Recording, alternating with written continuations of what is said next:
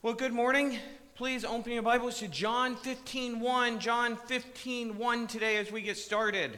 We'll start today with reading from the holy inspired Word of God. God's Word, it is the source of life, hope, love, and truth. So we'll start there. But as you're turning, allow me to set the stage to remind you where we are. In John 15, Jesus is still talking with his disciples. Please note here, he's talking to believers. So the scripture we're going to read is focused towards believers, not as outreach, not as a gospel presentation to unbelievers, but to believers on how they should live. Jesus is still talking with his disciples. Now, it's possible that the scene is still in the upper room as Jesus and the disciples and whoever else may be present is preparing to leave, or they have left. And Jesus continues to teach while they are on their way. Personally, I believe that they might have left. As at the end of the last chapter, just before where we are beginning today, Jesus says, Rise up, let us go from here. I believe that they are walking. Jesus sees a, and Jesus sees a very common visual. Whether it be a real live vine, as this would be commonly grown in this area, most likely grapes. Or possibly Jesus sees the vine engraved in the side of the temple or on the city gates or on a home. And he then uses the visual as an illustration for teaching. You see, the Bible, and especially the teachings of Jesus, have many analogies, many stories to describe God's relationship to his people and to help us to understand, to help us.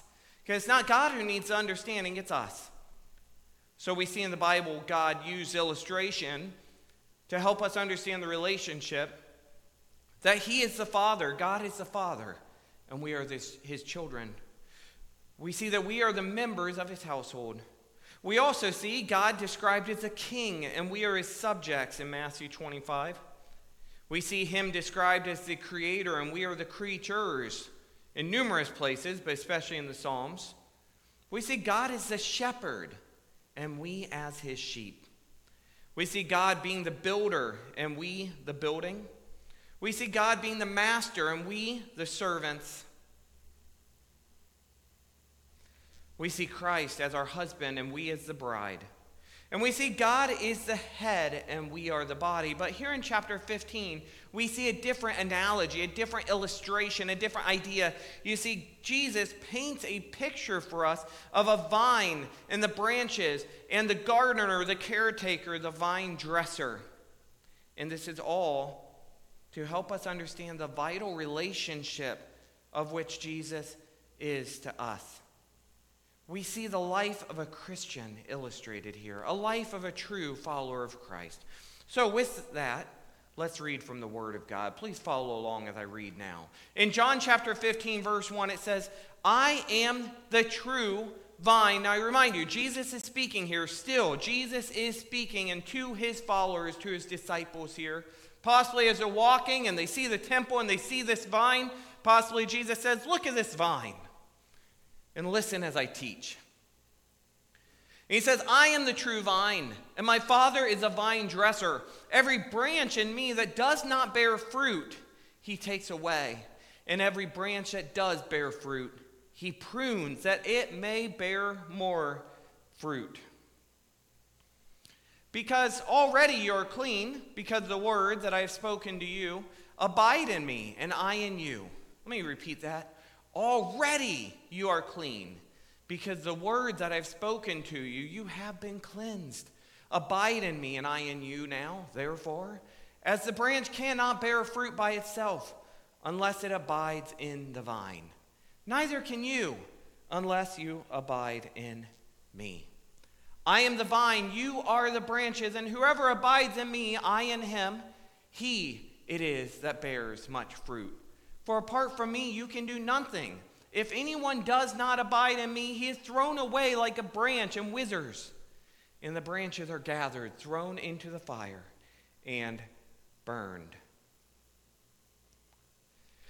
If you abide in me, and my words abide in you, ask whatever you wish, and it will be done for you.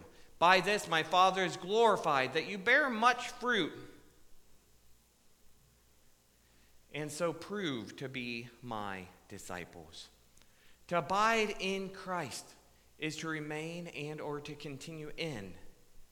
To live and dwell in him, Christ, always. I want to note before we continue on that this is the final I am statement of Christ. And this further shows the divine identity of Christ. But what's so amazing is it also describes how we relate with him. As we start, I want to first talk about this concept of abiding, how we relate with Him. The concept of abiding Christ is one of the most important aspects we can learn from God's Word. The word abide is a verb, and abiding is therefore an action, means to continue, to remain, to dwell, or to live. And therefore, we can say this with great excitement, with great confidence.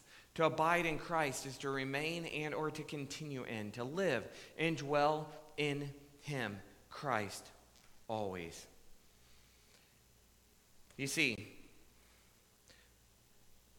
when Jesus says or tells his disciples and us today to abide in him, it means not just to live in him, his ways, his grace, his salvation, his power, but to continue to always live in him. Emphasis on always. And speaking of abiding, there's good reason for Jesus' lesson here. Let's take a moment and look at why abiding is so important. I believe there are four points at least which I want us to glean right away. Three of which are from this very scripture we just read. To live in the true vine is to live a Christ abiding life. And I listed these out for you. Number one, the first point in which we can glean or extract or take away from the scripture is this Abiding in Christ directly affects one's life ministry, and work. And in verse 5, Jesus says, I am the vine, you are the branches. Whoever abides in me, and I in him, he, he it is that bears much fruit. For apart from me, you can do nothing. Next, in verse 6, and we're going to work through these quite fast because these aren't main points throughout the scripture. It's just four main points we can glean right away. Number six, verse number 6, number 2. Jesus says, If anyone does not abide in me, he is thrown away like a branch and withers, and the branches are gathered, thrown into the fire, and burned. Judgment. You see, with this point, too, of which we can glean, extract, take away right away, abiding in Christ or the lack of directly affects our eternal life. You do not live with God forever in his heaven without Jesus without redemption of which comes to your life through him. Now, at verse 7, Jesus proclaims, If you abide in me and my words abide in you, you will ask what you desire, and it shall be done for you. And point three then is this abiding in Christ directly affects our quality of relationship and our communication with God. It is because of our abiding in Christ that God hears us. And finally, number four, and we move away from John 15 for this, but it's still very related. In 1 John 3 6, we read, Whoever abides in him does not sin. Finally, then, point four then is abiding in Christ is in direct relation to our walk with God. It's because of our abiding in Christ that we can walk without continually being devoted to sinful living. We have this Holy Spirit through Christ, his giving, that helps convict us and encourage us and teach us and point us in the right direction. You see, an understanding of what it means to abide in Christ is crucial to our life as Christians. The abiding relationship that Jesus had with the Father is what energized and defined his ministry. And similarly, abiding in Christ then energizes us and defines the ministry he does in and through us as well. Speaking of Jesus' abiding relationship with the Father, when confronting the religious leaders who said he was blaspheming by calling himself the Son of God, Jesus said in John 10 37 to 38, If I am not doing the works of my Father, then do not believe me. But if I do them, even though you do not believe me, believe the works that you may know and understand that the Father is in me and I am in the Father. I may be speaking fast, but what I want you to hear, hear today is you could see how Jesus abides in the Father. You could see this relationship through the works of which he was doing. There was fruit, there was evidence of this relationship. When Philip asked Jesus to show them the Father, Jesus said, We just read this last week, I believe. Do you not believe that I am in the Father and the Father is in me? The words that I say to you, I do not speak on my own authority, but the Father who dwells in me does his works. You see, Jesus had an intimate and abiding relationship with the Father. And if this relationship was necessary for his ministry, then how much more is it needed for us to have this same type of abiding, intimate relationship with Jesus in order to live a fruitful, effective life ourselves? This actually Jesus' prayer for us and in John 17, 20 to 21, Jesus says, I do not ask for these only, but also for those who will believe in me through their word, that they may all be one, just as you, Father, are in me and I in you, that they also may be in us, so that the world may believe that you have sent me. This was Jesus' desire for us to have a similar relationship of abiding. And this is why he's giving this lesson. It's crucial, it's important for the Christian, the Christ follower, to abide in him. Now, going back to our text now, Jesus says that just as a branch needs to be vitally connected to the vine, vitally, so believers need to be vitally connected to him. Vitally, for life to continue to the fullest, one must always stay connected to the vine. I wrote in my, I wrote in my binding here a little bit, um, in a side note, we must be receiving the sap of life, true life, in order to truly live. Let me say that again. We must be receiving the sap of life, true life, to truly live. Just as Jesus could do nothing outside the Father's will, we can do nothing on our own. We must stay connected to the vine, of which is Jesus. We need this vital con- connection. When we learn how to abide in Christ, he will provide life and strength so that we can live productive and effective, fruitful lives. In addition to this, through being a branch tapped into the true vine, which is Christ, we also tap into his protection, his strength, his guidance, and his companionship. You see, once again, abiding in Christ is crucial and greatly beneficial. But let's move on now. In the first two verses of John 15, there are two important aspects about this abiding relationship of we must know. Number one, we must know and remember continually to always remember that Jesus is the vine. He is the true vine. As he says, I am the true vine in John 15, 1. Why is Jesus speaking of a vine here? Well, we spoke of this briefly already. It's a familiar symbol, and one of which Jesus may have pointed out to those who were with him. But also, the vine had great historical significance to Israel and God's people, too. It represented Israel. Speaking of the vine, Psalm 80, verse 8 says, You brought a vine out of Egypt, you drove out the nations and planted it. This continues in verses 14 to 16, saying, Turn again, O God of hosts. Look down from heaven and see, have regard for this vine, the stock that your right hand planted, and for the son whom you made strong for yourself. They have burned it with fire, they have cut it down. May they perish at the rebuke of your face. The psalmist said something here that is disturbing. He said, The vine is cut down and burned with fire, but why?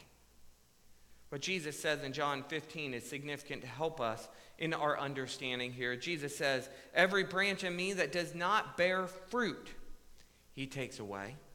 If anyone does not abide in me, he's thrown away like a branch and withers, and the branches are gathered, thrown into the fire, and burned. You see, Israel bore no fruit. And a branch that doesn't bear fruit is cut down, taken out, and burned, destroyed.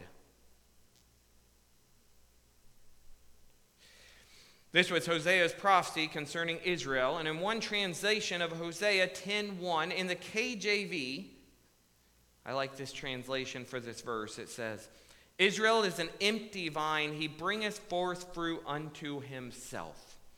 You see, it's not that they didn't bear fruit, but it wasn't for God, it was for themselves. In other words, they lived their lives for themselves instead of for God. The prophet Isaiah talked about Israel being the vine as well. And while God planted it in the best of places so that it might bring forth good fruit to him, instead it produced wild or poisonous fruit for themselves.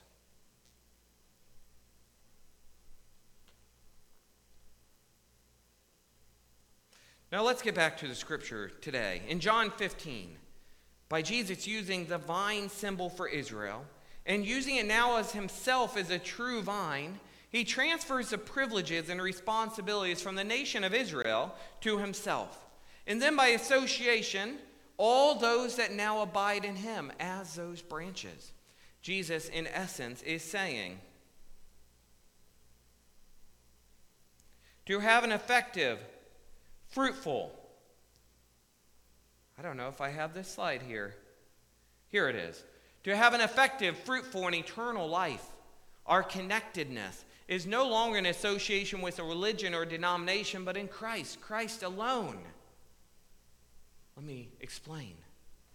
You being in this church today, although good, and although commanded by Christ to fellowship with one another, instructed by Him of a great value, this is not which provides fruitfulness and eternal life. It's Christ and Christ alone, our faith in Him, our devotedness to Him, our redemption through Him that gives us this. He is the true vine, the genuine one.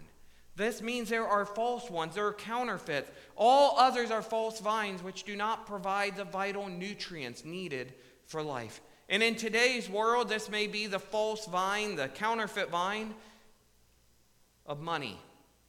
People think that money is going to provide all their needs, their happiness, their joy, their hope. Friendships, popularity, success, addictions. People look to these things instead of looking to God. We must stay connected to Him, for He alone provides life as the vine, the true vine. But know this Jesus is not a vine, a bread of life, a light of the world, a gate, or a good shepherd. He is the true vine, the bread of life, the light of the world, the gate, the good shepherd. And this means there is no other like him. He is unique, He is special, He is important. And He alone connects us to the Father, who the scripture says is our vine dresser, our caretaker. And this is point number two. The Father is the vine dresser, the Father is the caretaker, the Father is the gardener. No longer the religious leaders in this capacity or role. No longer are they the caretakers. Jesus points out that through him is the true vine the branches, true Christ father, followers are now connected to the, follow, the Father directly. He is the caretaker, and he and he alone will tend to his vineyard, pruning and cleansing the branches to produce and be fruitful. This may be the Judas I skipped a page. Let's talk about the Father's role here as caretakers of his vineyard. You see, the Father who is cutting, pruning, caring for the vine and branches. We see this from Scripture, but what I want to point out is it is as a gentle, knowledgeable gardener, one who is looking out for the best interest and growth of the branches which are alive in him. To do this, the dead branches must be cut out. The vine dresser is not there to hurt or kill the plant, but to help it grow healthy and produce larger and more beautiful fruit each day, week, and every year which Father follows. The Father does this through the Son, Jesus, of whom we are connected to the vine in and through to the Father. And looking to verse 2, we see how he does this. We see a two part process. First, he removes the unfruitful or dead branches it says in verse 2 Every branch in me that does not bear fruit, he takes away. The wording takes away brings with it the idea of being removed forcefully or cut out. You see, it's important that God removes branches that they do that do not bear fruit, so they don't take away the vital nutrients or block the nutrients from getting the ones which are actually alive and fruitful, living. This verse is also showing us that there are two types of disciples. I wish I would have put this on the screen here. There are two types of disciples one which is not fruitful, and one which is. The one which is not fruitful is not alive as it is cut away. This may be the Judas Iscariot type, one which claims to follow Christ but does not truly believe and carry out the life and ministry of Christ. Let me say this they may be living near Jesus, but they are not living in or with Jesus. Consider this. Evaluate life, your life. Are you living in Christ? Is the fruit of the Spirit evident in your life, or are you just sucking up the fillings of God's grace and mercy without giving anything back, without truly receiving Him? As one pastor once said, Are you a sucker shoot, or are you a branch bearing fruit? Are you exhibiting the fruit of the Spirit? Are you exhibiting the fruit of the Spirit? The fruit being Galatians 5 22 and 23 love, joy, peace, patience, goodness, faithfulness, gentleness, self control. If you are a branch connected to the true vine, you should see these things in your life. I'm not saying, saying that you'll never struggle with them, but I'm saying you will be able to attain them and display them. I said that there's a two part process here of the vine dresser tending the vineyard. And here's the second He prunes the fruitful branches. He prunes the fruitful branches. The words in, of Jesus in verse 2 continue saying, Every branch that does bear fruit, he prunes that it may bear more fruit. You may be thinking there isn't a whole lot of fruit on your branch, but the point is, you have some. You should have some. A true disciple should have fruit, evidence in their life. A true disciple has fruit. And the Father, like a vine dresser, a gardener, a caretaker, he prunes you so that you can produce bigger and better fruit, not just more fruit.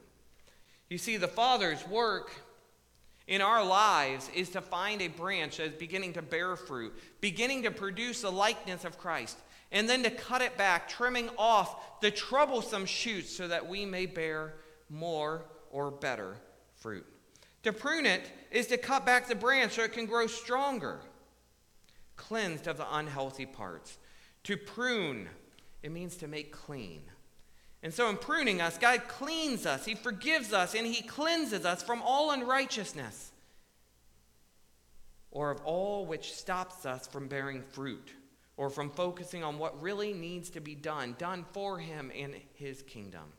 Our abiding in Christ, therefore, involves our need to be continually cleansed. But hear this even when we fail to allow God to do this cleansing, it doesn't mean we've lost fellowship or are no longer part of God's family.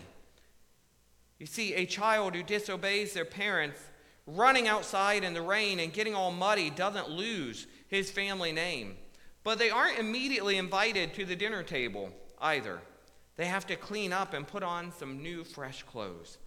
The cleansing process, God's pruning process, it isn't easy and it more often than not hurts, but He cleanses our life from the bad and makes us good, good through Christ. Cleansed. To bear more or better fruit. Are you bearing fruit? A disciple will bear fruit. I do want to note here it's not that God forces or causes trials and struggles. I truly believe He's not the one that causes them, but He does at times allow them. And it is for our growth and for His kingdom and glory. And it is out of love. The writer of Hebrews said in Hebrews 12 1, For the moment, all discipline seems painful rather than pleasant but it later yields the peaceful fruit of righteousness to those who have been trained in it. You see, we shouldn't look upon our suffering as evidence that God doesn't love us. but quite the opposite that God does love us and that we are indeed part of his family. Because the writer of Hebrews says the Lord disciplines those he loves. The question, however, is how do we maintain this relationship? The key to an abiding relationship with Christ, with Jesus, is found in verse 3. In verse 3, Jesus says, Already, again, he's speaking to believers. He says, Already you are clean because the word that I have spoken to you. What Jesus is saying is that an integral part of God's pruning process is done through the Word. God is pruning us, making us clean through His Word. You see, like a like a mirror, the Word of God reveals problems within our life. James 1:23 shows us. And like a knife, the word of God cuts to the heart. Hebrews 4:12 tells us this. And so, one big question to ask yourself here then is this Are you in the Word? Regularly, consistently, and I mean not just listening to sermons or podcasts, but having your own quiet time of study, meditation and prayer, fellowship with God. God speaks to you through this, through His Word. He prunes through this. He betters you to grow more or better fruit. Are you looking at the word like a mirror to reveal? Are you using the word like a knife to cut out the parts which are bad? It is through his word that we'll continue to be pruned spiritually. This is the key to having an abiding relationship. Allow God's word to prune you, to cut away the bad. He may ask you to leave certain things in the past. This could be hobbies, interests, or even people. It could be an entire lifestyle. Anything not good for you and your life in Him. But it is through this pruning that you're made to grow and bear more or better fruit. It is through this pruning that you're sanctified, made more into the image of Christ. But what does fruit look like? We've talked a lot about fruit. We've talked a lot about evidence. We've talked a lot about what it looks like to be the image of Christ. Well, number one, what does fruit look like? It looks like a life patterned after Jesus' life by having the fruit of the Spirit. Number two, what does a fruitful look, life look like? It means continually praising God in all situations. Number three, what does a fruitful life look like? People should see your life and see you serving through love those in need. Number four, bringing people to Jesus. Number five, continued service to Him and His teachings. You see, true believers obey Him.